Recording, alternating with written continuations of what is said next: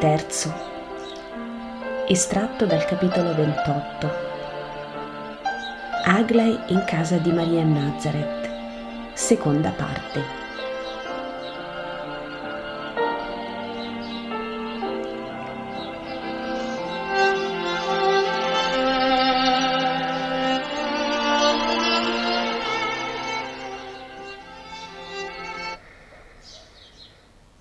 Maria si rivolge alla donna e le dice, continua, povera creatura. E allora Agley continua il suo racconto. Mi portò a Hebron. Ero libera, ero ricca. Sì, poiché non ero nelle carceri e poiché affogavo nei gioielli, ma no, perché non potevo vedere che chi egli voleva e non possedevo neppure più il diritto su me stessa. Un giorno è venuto a Hebron un uomo, l'uomo tuo figlio. Quella casa gli era cara. Lo seppi e lo invitai ad entrare. Shammai non c'era e dalla finestra io avevo già udito parole e visto un aspetto che mi aveva sconvolto il cuore. Ma ti giuro, madre, non fu la carne quella che mi spinse al tuo Gesù. Fu quella cosa che egli mi rivelò che mi spinse sulla soglia, sfidando i lazzi del volgo per dirgli entra. Fu l'anima che seppi allora di avere. Mi disse, il mio nome vuol dire Salvatore, salvo chi ha buona volontà di salvezza, salvo insegnando ad essere puri, a volere il dolore ma l'onore, il bene ad ogni costo. Io sono colui che cerca i perduti, che dà la vita. Io sono purezza e verità. Mi disse che io avevo un'anima e che l'avevo uccisa col mio modo di vivere, ma non mi maledì, non mi derise e non mi guardò mai il primo uomo che non mi succhiò con lo sguardo avido, perché ho con me la tremenda maledizione di atterrare l'uomo. Mi disse che chi lo cerca lo trova, perché egli è dove ha bisogno di medico e di medicina, e se ne andò. Ma le sue parole erano qui e non sono più uscite. Mi dicevo, il suo nome vuol dire Salvatore, come per cominciare a guarire mi erano rimaste le sue parole e i suoi amici pastori e feci il primo passo dando obolo ad essi e chiedendo preghiera e poi fuggii. Oh, santa fuga questa! Fuggii il peccato in cerca del Salvatore, andai cercando, certa di trovarlo perché egli me lo aveva promesso. Mi mandarono da un uomo di nome Giovanni come fosse lui, ma non era un ebreo mi indirizzò all'acqua speciosa. Vivevo vendendo il molto oro che avevo.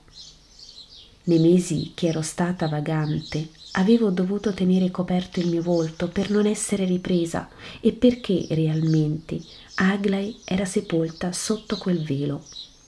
Morta l'antica Aglai, vi era sotto la sua anima ferita e dissanguata che cercava il suo medico Molte volte dovetti sfuggire al senso del maschio che mi perseguiva, anche così annullata nella mia veste. Anche uno degli amici di tuo figlio. All'acqua speciosa vivevo come una bestia, povera ma felice, e le rugiade e i fiumi mi mondarono meno delle sue parole. Oh, non una si è persa. Una volta perdonò ad un uomo assassino udii e fui per dire perdona a me pure. Un'altra parlò dell'innocenza perduta. Oh, che pianto di rimpianto. Un'altra guarì un lebroso e fui per gridare monda me dal mio peccato. Un'altra guarì un folle e romano era e piansi e mi fece dire che le patrie passano ma il cielo resta. Una sera di tempesta mi accolse nella casa e poi mi fece ospitare dal fattore e da un bambino mi fece dire non piangere. O sua bontà, oh mia miseria, tanto grandi ambedue che non osai portare la mia miseria ai suoi piedi, nonostante un dei suoi mi istruisse nella notte sulla infinita misericordia del tuo figlio.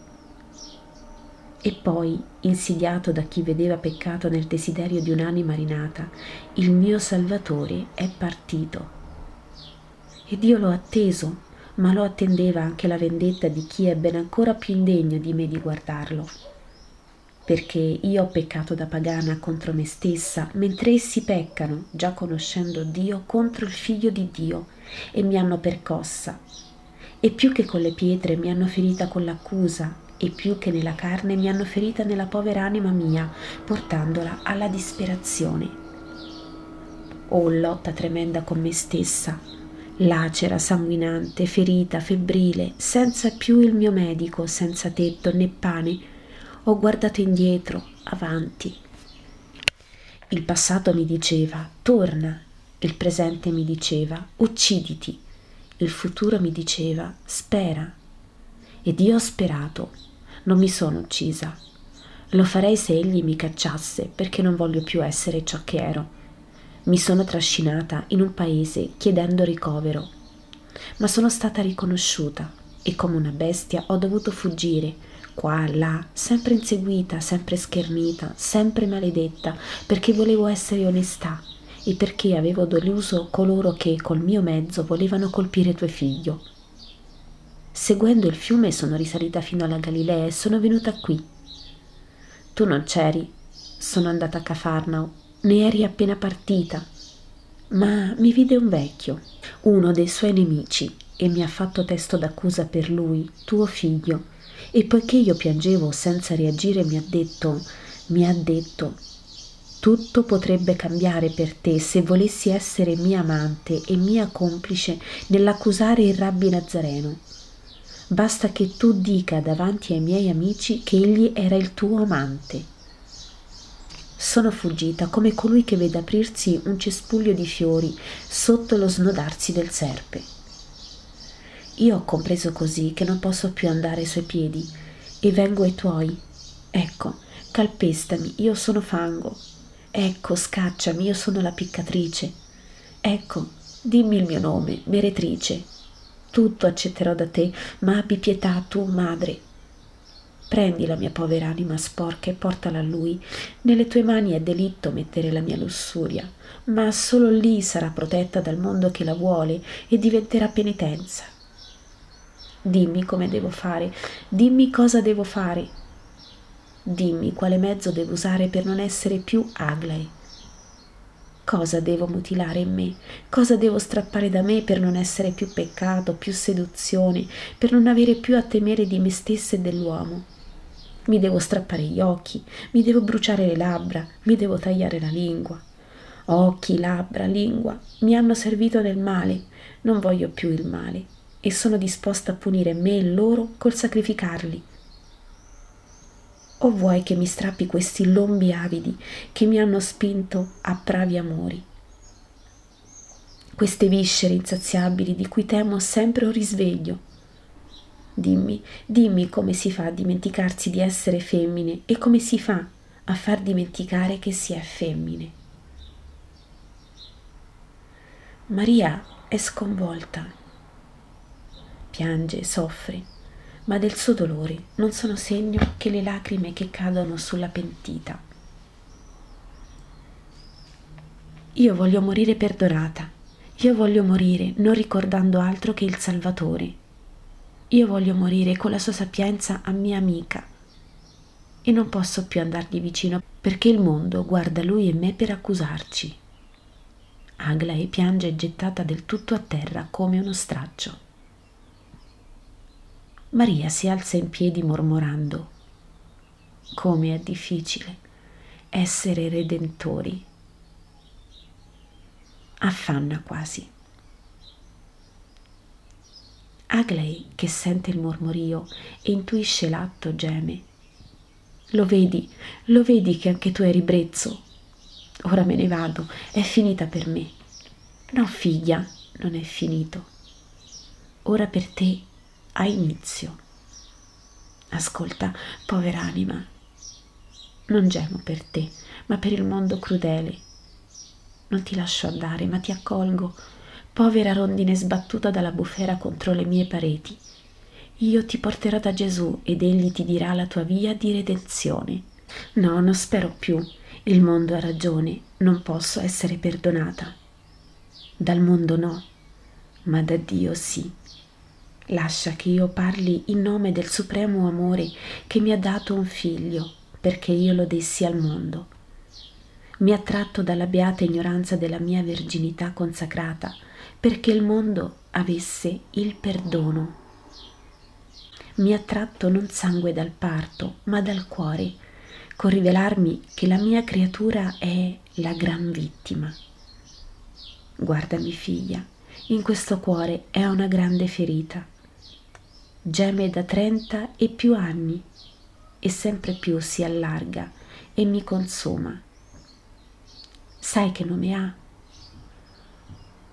Dolore, risponde Aglai. No, amore.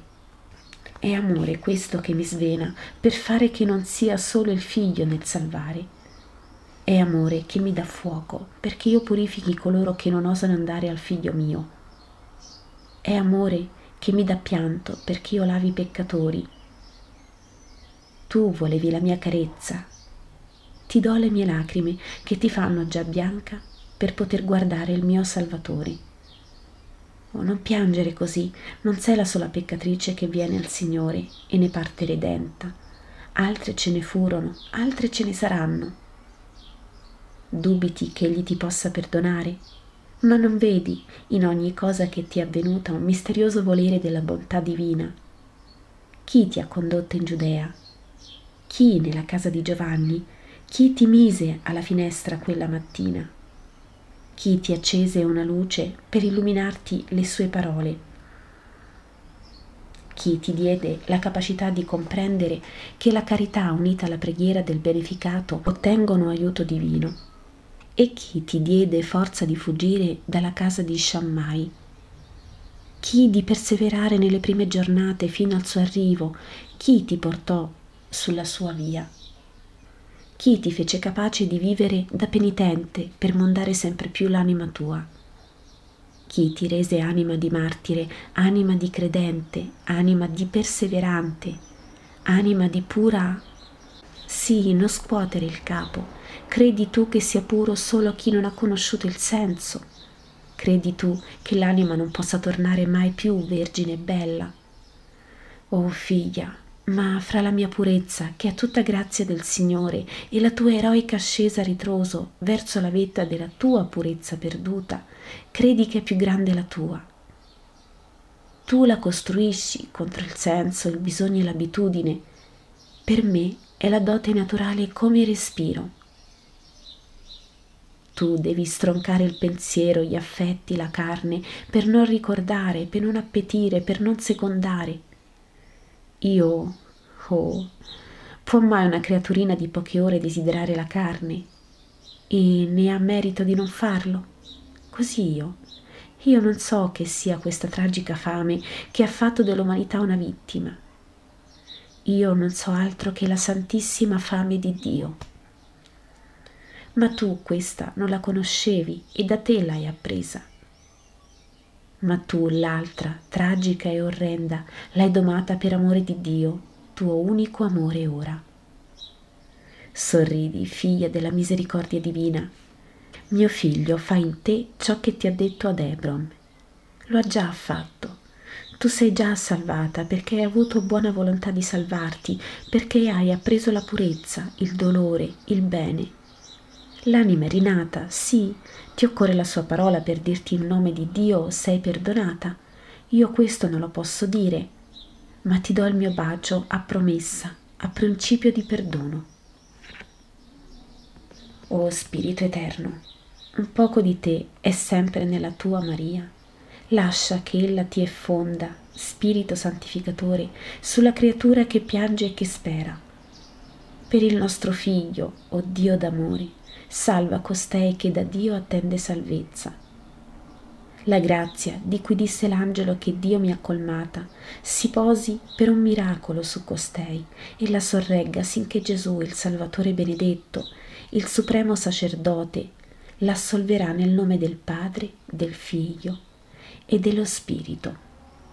È notte, figlia, sei stanca e lacera, vieni, riposa, domani partirai. Ti manderò presso una famiglia di onesti, perché qui troppi vengono ormai, e ti darò una veste in tutto simile alla mia, sembrerai un'ebrea.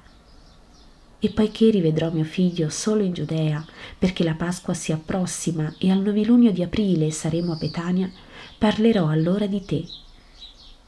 Vieni alla casa di Simone lo Zelote, mi troverai e ti porterò a lui. Aglai piange ancora, ma ora con pace. Si è seduta per terra, anche Maria si è tornata a sedere e Aglai le posa la testa sui ginocchi e bacia la mano di Maria. Poi geme. Mi riconosceranno. Oh no, non temere, il tuo abito era ormai troppo noto, ma io ti preparerò per questo tuo viaggio verso il perdono e sarai come la Vergine che va a nozze, diversa e ignota per la folla ignara del rito. Vieni, ho una piccola camera presso la mia, vi hanno alloggiato santi e pellegrini desiderosi di andare a Dio. Ospiterà anche te. Aglai fa per raccogliere il mantellone e il velo. Lascia, sono le vesti della povera Aglai perduta. Essa non è più, e neppure più deve di lei rimanere la veste. Ha sentito troppo odio, e fa male l'odio quanto il peccato. Escono nell'orto oscuro, entrano nella cameretta di Giuseppe. Maria accende la lucernetta che è su una mensola, carezza ancora la pentita, chiude la porta e con la sua triplice fiammella si illumina per vedere dove portare il mantello sdrucido di Aglai, a ciò nessun visitatore domani lo veda.